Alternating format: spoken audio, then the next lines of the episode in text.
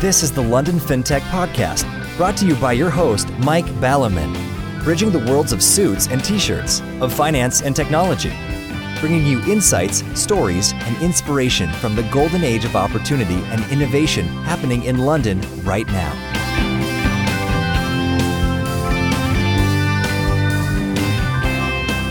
Hi, this is Mike Ballerman, and this is the London FinTech Podcast, episode 237, brought to you in association with Smart at thelistedboard.com. And I'm delighted to be joined today by Tosin Enyo CEO of Moniepoint, that's spelt M O N I E point for any of you Googling it immediately, Africa's largest fintech by transaction volume, brackets $170 billion per annum in case any of you are taking notes, who also happen to have been recently ranked the second fastest growing company in Africa by the Financial Times. So Tosin and Moniepoint have clearly done something well. They provide banking platforms to customers across the continent, and we'll hear more about them in detail in the dessert course. However, for now, what we will focus on is the challenges of growing a company in emerging markets from the initial stages where you find you've got something useful, you've got a bit of product market fit, but you're trying to get yourself to become a large institution. In any market, anywhere in the world, that stage is a challenging one, in particular, avoiding operational problems. We've come across this in many ways before, and it's a sign of the maturing of the fintech scene. Back in the day, if you got your aeroplane off the ground, as it were, and it hadn't hit the trees at the end of the runway, that would be a pretty impressive fintech. Now you need to fly halfway around the world and buy a few more jets and make an airline, as it were. So, there are not that many continents, and the southern one is very icy as far as I know, and not much fintech at all in Antarctica. And thus, there are not many fintechs who have successfully scaled to become the biggest on a continent.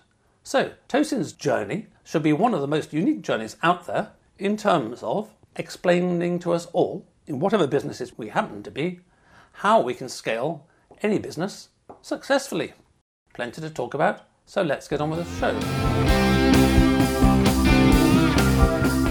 Afternoon, Tosin. Thank you for joining me on the show today. Hi, Mike. Thank you for having me. And so, in terms of kicking things off, we were talking about what to talk about as a introductory topic, which was nothing to do with fintech. And you said video games, and I said yes. I remember Space Invaders, but I think they may have uh, improved a little bit since then. And uh, as I as I know, at various stages in the summer, when I've been a bit bored and have had my foot up due to my podcasting injury, I've tried downloading various games from Google Play most of which were a bit crappy actually. So, anyway, what's your interest in, in video games and, and which one should I, should I be downloading? And uh, how do you manage to stop playing them in order to actually go and do the day job? uh, thanks, Mike. Um, I actually enjoy playing Mortal Kombat. I think growing up, I, I think when the Mortal Kombat franchise was released, I remember, you know, growing up in Nigeria, running, you know, leaving school sometimes to go play the game in um, game centers, um, kind of running away from school. And, you know, it's one of the moments where you, I began to enjoy technology and, you know, perhaps the need to be able to afford such a console for myself was one of the reasons I decided to start working hard, you know. So, uh, and today, these days, I actually play games a lot. Um, I, and you will be surprised that games are sweaty there are certain games that you play that you actually be sweating like you did a workout. And of course, Mortal Kombat is one of them. So I kind of play online. My favorite character is Jax. So for those that don't know Mortal Kombat, Mortal Kombat is a combat game, it's a fighting game where uh, you basically your your aim is to knock out the most life from your opponent, and you do that by throwing punches, throwing kicks, uh, some special moves like fireballs, and uh, the goal is to last your opponent uh, to be have more health than your opponent before the time runs out. And you can actually play online, and I actually do play online. I actually enjoy playing the game. Um, I've met a couple of friends through the game. Uh, I've made a lot of bond in my organization through the game um, it's actually quite an interesting one. And those that play video games, our, our listeners that play video games will actually understand what I'm saying about how sweaty and addictive video games can be. Yes, it's an alternative world, isn't it? And, and talking about your skiving off school and the random things that connect one to technology, I remember going to a, a Hawkwind concert. I, was, I, did natural sciences my first year at university. I was doing more subjects than I was doing for A levels. So I thought that things had gone badly wrong, and uh, uh, I was tossing up between doing physics, which involved nine o'clock lectures in the morning, which I thought was an outrageous, outrageous right. breach of human rights of a student to have, have to get up for a lecture at nine o'clock. And I thought about Anglo-Saxon, Norse, and Celtic just for something completely different because I was fed up with the sciences, but I decided that'd be hard work. I was choosing between physics and um, uh, and computer science, and I was, of course, all the rational things had gone through my mind. And I went to a Hawkwind concert, and it was really dark, and they had lots of dry ice mist, and they had, had lots of little flashing dot red lights, you know, in the, in the mist, and that it looked so cool. Yeah. And literally, it was that moment I thought, oh, I'll do the computer stuff. And it, you know, it's these crazy little things that sort of, you, you know, your life kind of turns on. exactly, know? exactly, exactly. And um, going back to the, the, the video games and joking about the Space Invaders, I still remember the first time I saw Space Invaders, any video game really. I had in, the seventies. I had Pong, ping pong. You had these two white lines which go up and go up and down. And going back to sweaty palms, you know, if you're playing against your dad or something like that, you want to win, and so at least the palms were sweaty. Exactly. But what I found in my little sort of just trying Google Plays out and, and getting some of them was that a lot of the games have a certain learning curve, and some of them you then work out how to do it. Yeah. At which point, and it's, it's a bit like careers actually. We've all had sort of various jobs in our career, and at first it's quite tricky. Then you can do it, and then tomorrow you can do it, and then the day after you can do it, and then and actually lost the interest. So, how does that work in in Mortal Kombat in terms of the designers of the game keeping somebody like you involved rather than you become a sort of you know Brazilian Jiu-Jitsu master or whatever the equivalent is in Mortal Kombat, and you can knock everybody out other than people at your level. How's the learning curve keep progressing? Or chess. Yeah. Chess is another example. You know, you can learn chess in an afternoon, but you know the grandmasters study eight hours a day. Yeah, that's right. That's right. I mean, for Mortal Kombat, there are basics, fundamentals on what you need to do. For example, you need to learn movement, how to space, give enough space between you and your op- opponents. You need to learn timing. It's called frame data. Essentially, it allows you to know what you can do at what time. An example is if you punch an op- opponent now and the opponent blocks your punch, it is actually not yet your time. You, you should not throw another punch because it's the opponent's time to throw the punch. And there are actually some, you know, basic maths there in terms of how much advantage you have, heat advantage, how much stun you have. Uh, so you need to understand the frame data. You need to understand how to string together buttons to make a combo. A combo are basically complicated moves where often flashy, where you could more or less uh, kick the opponent up, down, down, and end it with a fireball. And there's a sequence in which you have to press the buttons, often, often in a very fast, tightly con- controlled manner. Because if you press it too slow, the moves will not come out. Uh, you need to understand the uh, um, the advantages of certain opponents uh, for certain players over the others. So, for example, some are designed to be zoners. A zoner is a character that doesn't need to come fight you physically, but has some form of projectiles that they can throw out to you. So essentially, you need to understand the mechanics of the game. So once you now understand those basics, movements, frame data, uh, timing, how to bring out bring out combos, then you now need to start learning the psychology behind it because there's actually a a psychology and kind of like mind games behind playing people. So it's almost as if you need to be able to anticipate what your comp what your opponent is going to do so that you can block that move as well as now punish your opponent and you now actually now start progressing. So Mortal Kombat also has like an online gaming competition that kind of has seasons. It's called Kombat League it runs for maybe I think 30 days, and maybe there's a, like a two weeks break in between, something like that. And you can actually go online and you begin to progress from different level to the next level, starting from the beginner level all the way to the highest level called Elder God. And the way you progress is by beating people, winning points, and the higher you go, the harder it becomes because there are people who are actually career gamers who are pros, and that's what they do. That's how they earn a living. So, is it embarrassing to ask where you are in Nigeria or the continent of Africa or the, the entire world, or are you up there with the sort of elder gods of the Mortal Kombat by now? I think the highest I have been has been a demigod. A demigod is just before a god, and then now gets to the elder god. It's actually a hustle, and uh, it can actually take your time. So I would say that I, I don't have that much time to. so yeah, but it's it's actually quite a bit of fun. Uh, yeah.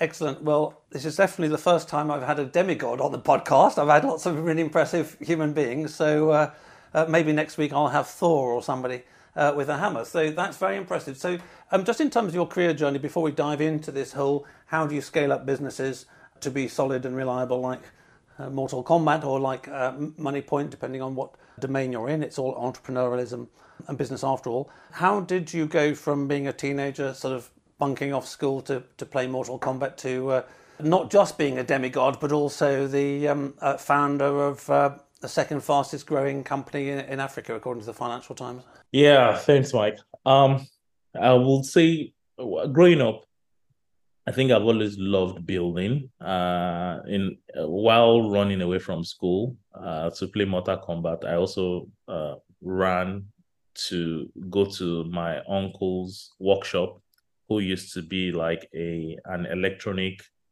um, repairer essentially repair TVs and radios. So I realized that I was actually very curious to understand how things work and I began to spend a bit of time with him to understand, you know, how electronic items work. And I enjoyed putting electronic components together. You know, I started little by little making making bulbs blink regularly using transistors, um, using an old car battery, and you know began to read electronic books from there. So essentially, I just loved realized that I loved building, and combining that with a bit of restlessness meant that the only way, the way, in addition to you know playing video games, the next best way I love to spend my time, my spare time, is in attempting to build something and you know just looking at how, how cool it is. So I think so once I reached my university days, I kind of almost realized that for me to actually be happy, I would love to build something big. And initially, I used to think, based on the fact that I used to work in an electronic workshop, it was going to be like some form of hardware uh, company, something like you know, you know, Sony, Samsung. But I think uh, over time, it quickly dawned on me that um, hardware is harder than software and to actually have a big hardware company, you need more than just the idea and the zeal. You also need supporting industries, supporting infrastructure, which of course growing up in Nigeria didn't really support. And that was also the time that China was fast becoming, you know, the best at every at at manufacturing generally. So the same love of building, I now turned it into software. Uh, I remember when my mom got me my first desktop computer and I discovered programming in BASIC. Which year was that about? Which year was that? That should have been 1998. So you were you, you were using Windows, I assume. Of course, I was using Windows 95. Yeah, Windows 95 is much better than Windows 11, which I've got at the moment, but let's not go down that rabbit hole. Okay, so anyway, so you've spent some decades playing around with computers. You quite rightly worked out that hardware is extremely capital intensive. The margins are actually quite low. And I would kind of say that apart from the odd thing like Tesla, most manufacturing industries are a bit sort of late industrial revolution, really. I mean, I met a chap recently that consults on silicon chip plants uh, which cost astronomical sums of money. You know, you need 10 billion for a pretty crappy one, and if you're going to be serious, you know, 100 billion. Um, yeah. But very different world. However, software, as we all know, is a different world entirely. So you thought about doing something uh, softwarey, not least of which is that you you can set a business up on your own, and then you make can join you tomorrow, and that's actually a business. So what was it then, just in terms of we'll talk about Moniepoint later. Uh, what it was it about the sort of finance scene or the fintech scene uh, that led you to form um, Moniepoint 2015. What gap in the market did you see that you thought, ah, people in Nigeria can't do X very easily. Actually, I think that's the problem that's worth me solving, uh, which of course turns into the whole Moniepoint and the whole journey and the initial success, and then the period we'll focus on, which is how you go from initial success to being a substantial company. Actually, when we formed Moniepoint, we didn't know we were going to do this. Uh, so initially in 2015, we formed Team Apt, Team Apt, APT as an aptitude. And that was formed once I left my then employer, which is InterSwitch. So InterSwitch was is like FIS Global in the UK, essentially a backbone transaction processor. And immediately after school, I decided to join a software company, mostly because I wanted to learn about the state of the industry. And I felt like if you're going to build something, you need to understand how the industry works. So I joined InterSwitch as an engineer and became an engineering manager, became a product manager. And after spending almost about five to six years, almost six years, I decided I was time to do what I had in mind. I enjoyed my time in InterSwitch, but I was no longer enjoying it at that time. So I reasoned to myself, I probably had a few years to getting married. If that was the best time to do it, if I delayed it, I felt like when once I become heavier in that I now have a family, it will become harder to do. And I reasoned to myself that I should go out to do something, even if it fails, I can always go back with even a better CV, having been a founder that failed. So, so I decided to do it. And initially, we started by building software solutions for banks then uh, up till now, most banks are not yet even strong technology wise. So we helped them build some of the technology products that they needed for their customers, their retail customers, their merchants, their businesses. And we did that between 2015 and about 2019. So it was essentially a contract business. We sold software we had to the banks. They paid us a one-off revenue. We sometimes had a maintenance contract with them. In occasional cases, we deployed and shared revenue with them. And it was an okay business. Uh, we probably hired maybe up to 50 people in that time. Probably maybe got total of about $2 million worth of contract in that time. But I think over time, it was clear to me that this wasn't going to be a very big business, mostly because serving customer banks the total addressable market and the total amount that banks were willing to spend wasn't very high. And at that point, they considered tech providers back office and did not put a lot of premium on them. They paid very little compared to the revenue that they were making. So it was clear that rather than be a farmer, I wanted to we should own the value chain. Rather than being the back and providing the raw materials, you should go on your products because that's how you can extract the most margin. So that's the basis in which we decided to pivot in 2019 to now offer those products that we're selling to banks directly to consumers. And that's also what now started the move from original Team Apt to a name change to become Moniepoint. So we launched Money Point as a product initially, and the product grew and we realized that the product itself was now bigger than the original company name, which used to be called Team Apt, and we now renamed Team Apt to Moniepoint. And we were talking before about surnames, and my family has always been quite generous and had three syllables, but your family's been more generous and you had five syllables. And um, listeners will probably have as much problem trying to spell my name as they, they will yours. But in terms of spelling things, why, just in passing, did you spell it M O N I E point rather than M O N E Y point? because that's how we could get the domain. Ah, right. Yes, that's the, that's the usual answer. Well, a few weeks ago we had the insurance company Renewal, and obviously renewal.com is too expensive, so they, they got rnwl.com and just missed out all the vowels. So exactly. Uh, excellent. excellent. Well, anyway, I've mentioned that to listeners so they can find you uh, that way. So you uh, had this business that generated, uh, I assume, some organic cash flow, as you say. You grew a business. You saw that that was going to be uh, limited in terms of its potentiality. Uh, then you pivoted, but pretty much using the skill set you've got already. And we'll hear more in the dessert course about uh, the products that you're selling to which customers in, in which market and your future plans. But if we fast forward a bit now, you've got to the stage where you've done your pivot, you've seen, oh, this is going very well, and oh, this is growing fast. So you're very happy. This is really good.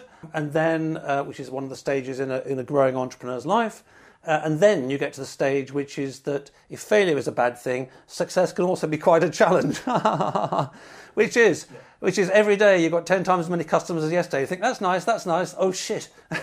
By Wednesday, you go, oh bloody hell, what do I do now? And then you really get into this phase that you suggested that we uh, dive into, which is the, the challenge of scaling a business. And I always think of it as turning it from a, a cottage industry into a business. And actually, I saw something recently about this phrase. I didn't understand where it came from. Um, and one of the examples actually was making buttons. Back in the 18th century and early 19th century, button making was something that women did at home in their houses.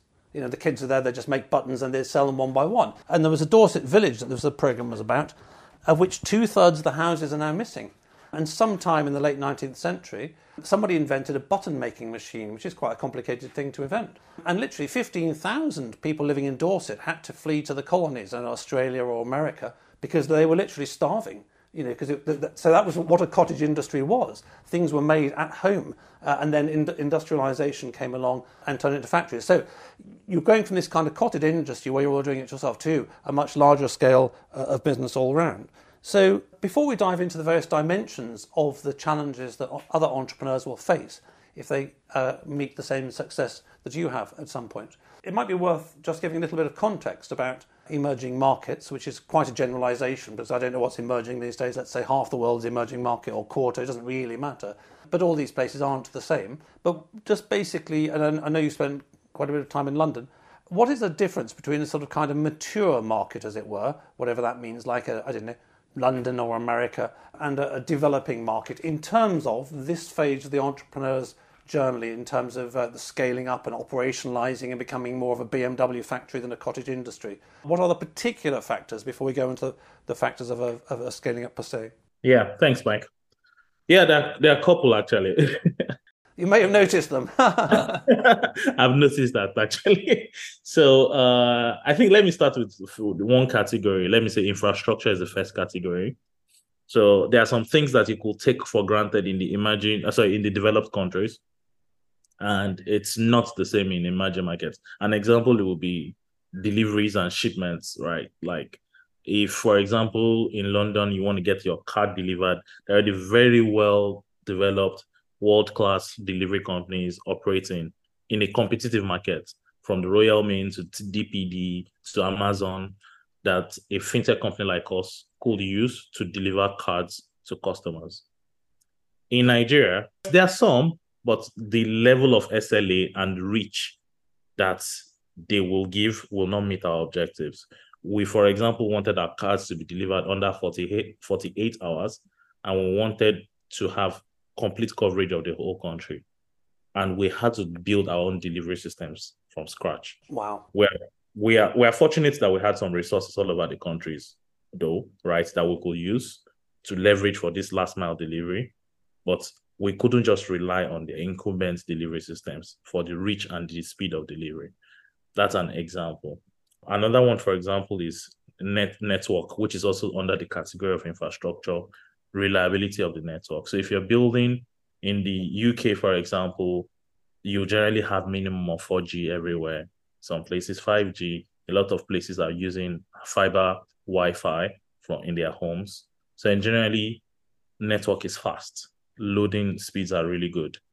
But here, you need to consider that people are using slower internet, which means you need to be careful around the amount of data that your application will will require. People need to think about updates because some people will the data is expensive. So when people are downloading updates, they are really thinking, thinking about their data and how much it's going to use up. That's another example. Another example will be in another category will be people, right? Um, it's in emerging in, in developed countries, you have it's they often developing countries are often even magnets for emigrations. So you might have talent problems, but oftentimes it's not because you can't find them.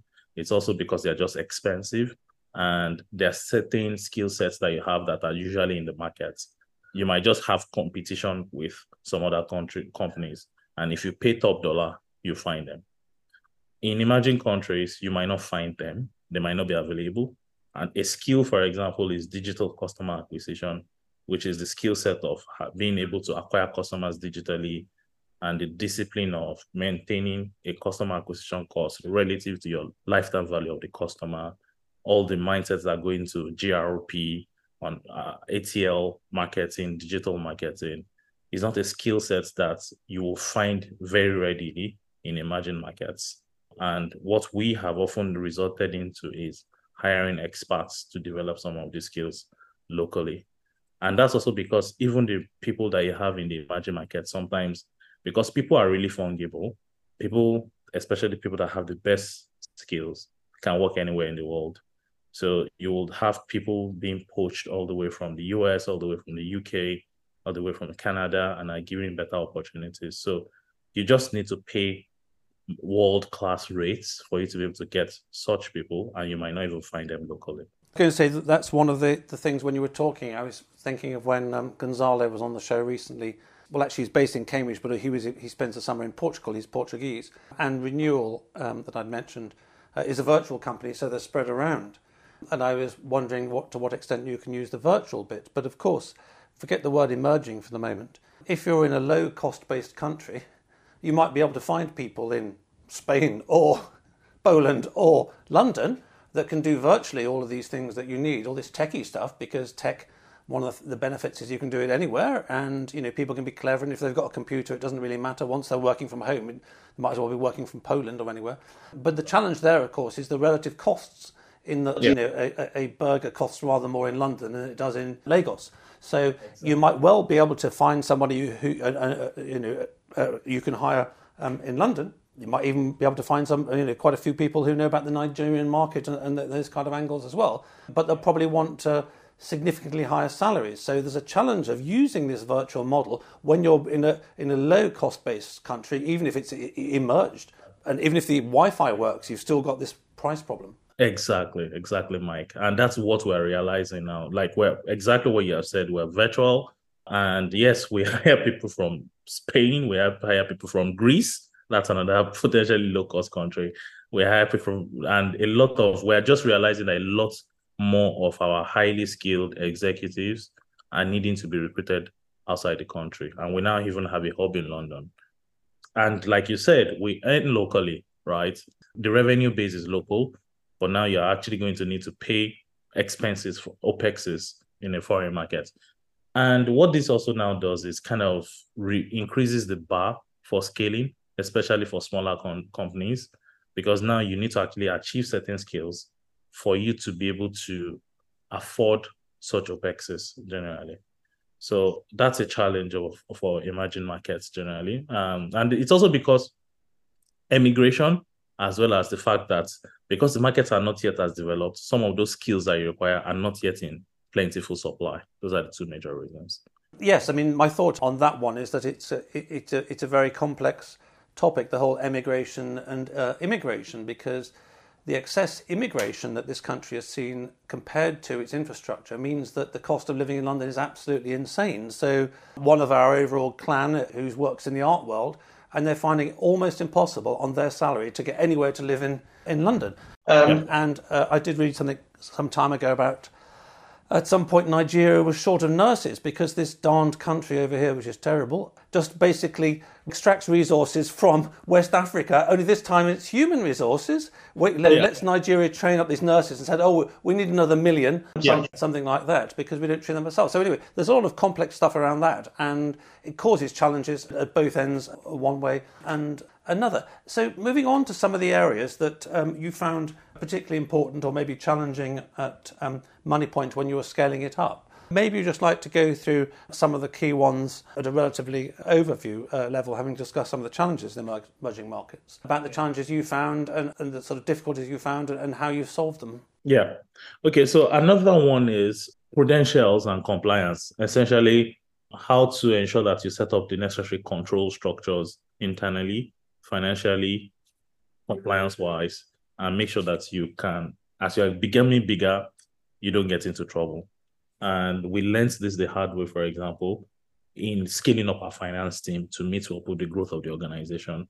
And this came as this came in the in the in the way of backlogs for reconciliation. The organization grew quickly, transactions grew very quickly. We just simply realized humans, of course, cannot reconcile these transactions. We did not have enough people, enough people in the finance team who understood all the different moving components of the organization to ensure that as product was doing the work, as technology was doing the work, it's also being done in the proper way financially. And we are we now began to play catch ups. So this is much more. This is not particular to emerging markets. This is more of general scaling. Uh, but that's true. But something that can be particular to emerging markets is also compliance, especially the regulator's perspective of what you're doing. So because many of the models that we are doing, oftentimes they are not new. For example, what Moniepoint is doing in the UK, there's SumUp, there's Tide. In the US, there's Square. But our regulators, for example, need to actually now play catch up. And we've been lucky, for example, in Nigeria, they initially took a posture of who are these guys, who are these guys, calm down. But now they've taken an open posture of more like, let us understand what you're doing and we can create an, an enabling environment.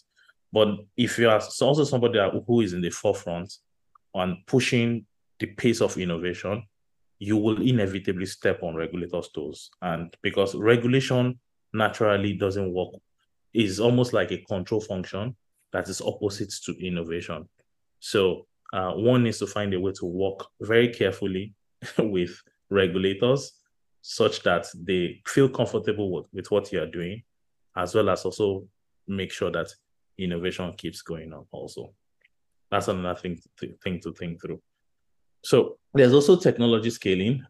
Of course, you will need to scale your technology outside the countries because uh, we certainly don't have Amazon data centers or Google data centers in the country. So what this means is for FX, it means that you will be exposed to FX uh, risks. Nigeria, for example, has been going through tough times on the volatility of the naira against the US dollar. And this has led to increased technology costs because literally most of our technology costs goes to the cloud infrastructure providers and some of the enterprise software that we use. So this makes it, and also even our point of sales that we purchase, which is the bulk of our expenses. So this makes it hard for you to price your products locally. Expenses move pretty easily because not just because your suppliers are moving the price, but because the exchange exchange rate is volatile but it's hard for you to move your local prices at the same rate because it's even illegal to, for you to move local prices to put it uh, in tandem with the exchange rate. Yes, ultimately, I'd like to see Nigeria applying to join BRICS. I was quite surprised that Ethiopia was the first country in Africa to be, uh, after South Africa, to join the the BRICS because uh, I think the BRICS have got a different uh, uh, idea about all this kind of stuff, and the dollar's a different thing. So yes, so we've discussed challenges like hiring, as you say, the sort of the, the, the, challenges of finance and reconciliations. I mean that also applies to hiring and the depth in the marketplace, which is that I know you can't just do this, but if you've got a finance team and it's ten people one day and it's forty people the next, it's much easier to hire thirty people in in a, uh, a deeper market. Uh, the compliance is a, a, a, challenge all around the world. I, I, like the way you put it, actually. I never heard it expressed particularly that way, which is that regulation is almost pointing the opposite direction of uh, innovation. When you were talking about that, I was thinking about how a lot of innovation, going back to button manufacturers or these kind of things that had happened in this country, there was no regulation. There was no regulation in the city until early 1990s, uh, which is yeah. why there was a lot of innovation. And now, there is a lot of masses of regulation in this country, regulating everything, and innovation has virtually disappeared. And then one of the challenges, in particular, and I don't know how this varies between emerging markets and other markets, is the whole question of trust. Finance is, a, is really about trust. Uh, if I got download some new app, doesn't matter which country I am in the world, I download an app onto my phone, I send it some money, that's a hell of a lot of trust because I might never see that money again, or the app might crash, or you know. And I've had problems with Revolut, and I've had problems with Monzo here. So this applies in technology around the world.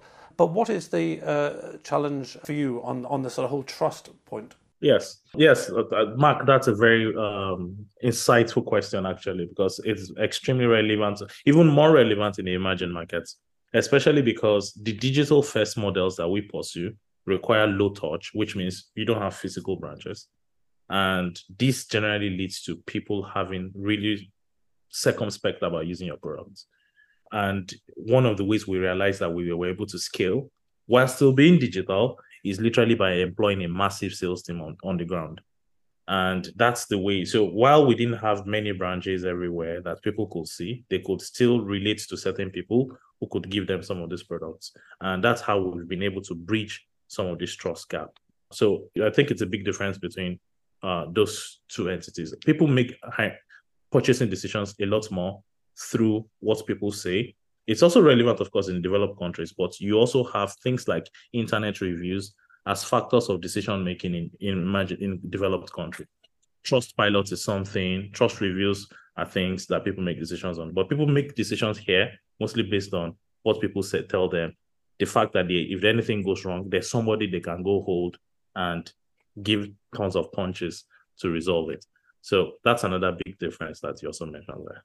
Excellent. Well, time's gone by quite quickly, and we could turn this into a whole sort of uh, university course, I'm sure, lasting eight weeks about uh, all the challenges of doing these things well that you've had to face. But I mean, just to wrap up one on this section before we talk about Moniepoint in more detail, when we were planning the episode, I quite liked your your final one, which sadly, going back to the, way the world is changing, applies to more dimensions than just um, entrepreneurialism these days. I was I was busy about about to try and book a sort of uh, a one month holiday later in the year our favourites going around Southeast Asia, and I was just getting to the stage of thinking about buying airplane tickets, and then I saw, oh, the usual bullshit about masks coming back or variants coming back or, or, or, whatever in America, and the last thing I wanted was to have to go through a whole bunch of uh, processes again about trying to claim back from insurance com- um, companies because it all shut down. Hopefully, that's uh, uh, that won't happen, but that's an example of where, uh, if you've been by, bitten by a dog once or twice, as we have on holidays,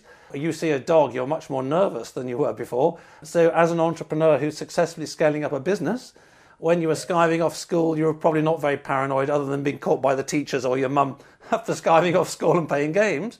And then as an entrepreneur, you're working hard to make things happen. It's a bit like trying to get a fire going. The fire keeps almost going out, and you've got to get up early in the morning and put more sticks on, a few more matches, a bit of rolled newspaper, blow on it to keep it going. But then one day, the fire starts spreading. Oh my God, it's over there. I better put that out. I better put that out. Um, and so I thought your final point I quite liked, which maybe you want to say a little bit about, is that be paranoid.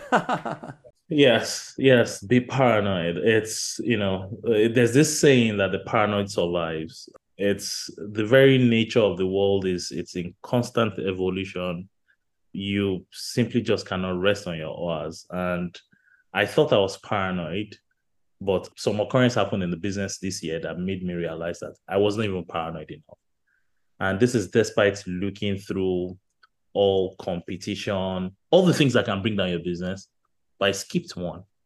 And by stroke of luck, that one that I skipped became one of the reasons I've had sleepless nights for the last six months. And it's one of the reasons why we launched our consumer app. So Moniepoint more essentially started as a business banking offering, offering payment solutions uh, to businesses. But I also knew that there was a risk on the consumer side. And the risk is that somebody can have the business side and have the consumer side and create network effects between the two entities. It's hard to do. And I thought it was going to be hard to do. So I was not paranoid enough. But this year, a black swan happened. The Nigerian central bank went through cashless demonetization, which grew Moniepoint's, but also grew competition that had both sides. So competition that had consumer and business, and that led to sleepless nights. And it was an emphasis to me that if there's anything that can go wrong, it will go wrong. Murphy's Law. So one of the biggest challenges of being an entrepreneur is how you can maintain your personal happiness at the same time remain paranoid. It's almost paradoxical for you to be paranoid and be happy at the same time.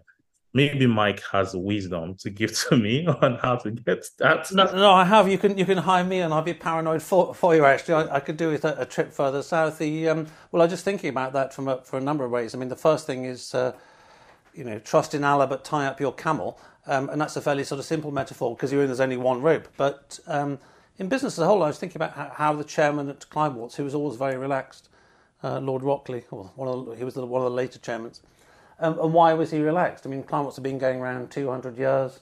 Barings Merchant Bank had gone bust, which freaked out this sort of aristocracy who still sort of uh, ran the merchant banks in those days. And he basically hired me, and it's my job to be paranoid. So, you know, if he'd come, anything to work him up at night, he'd say, Oh, Mike, there's this, go and sort it out. And not just that, but I proactively, you know, it's a bit like a defence in the military.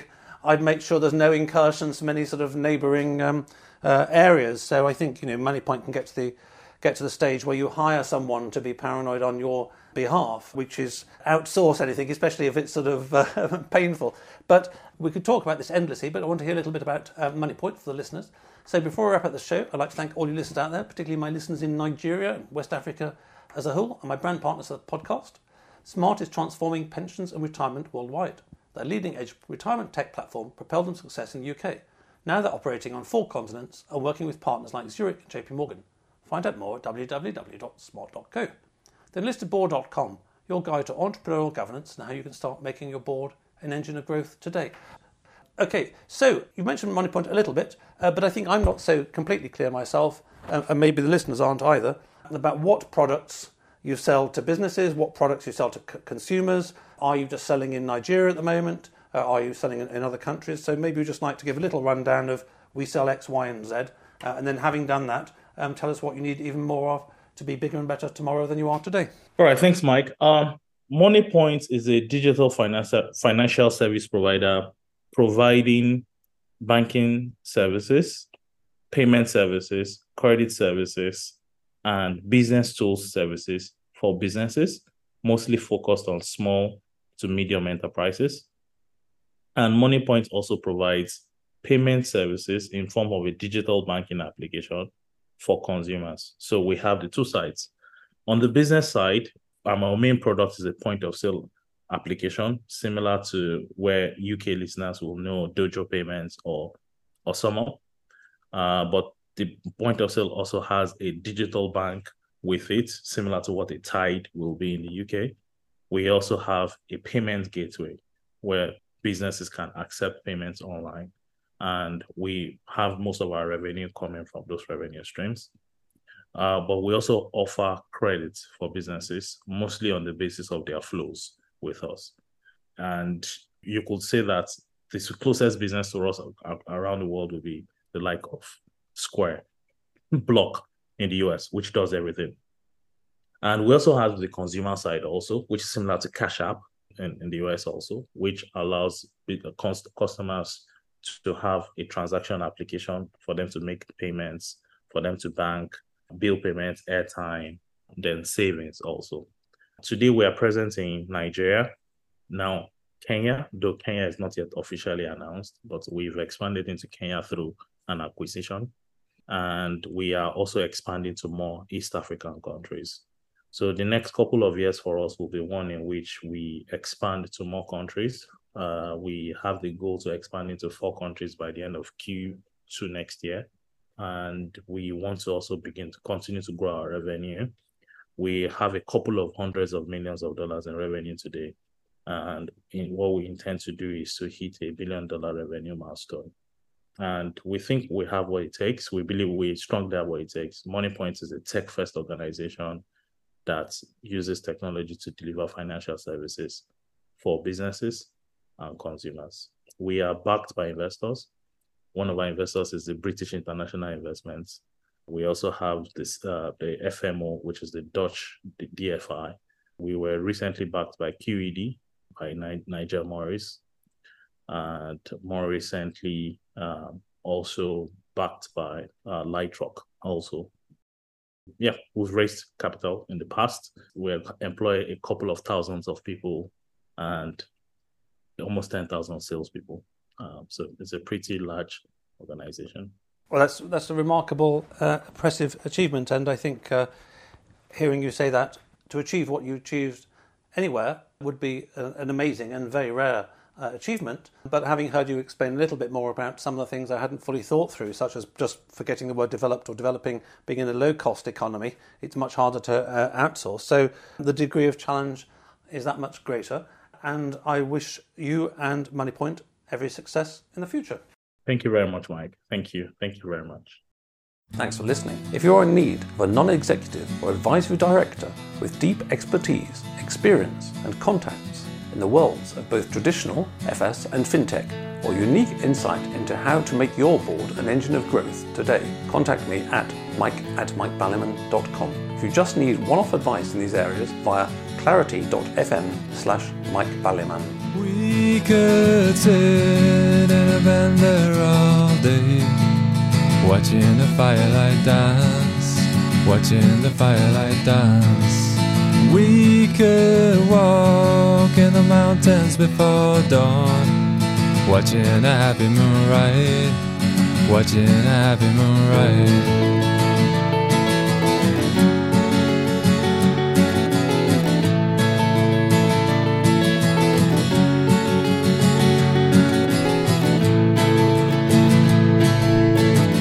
to come away from the city with the tarmac so dead and the people so sad. Come away from the city with the faces so gray, with the pain of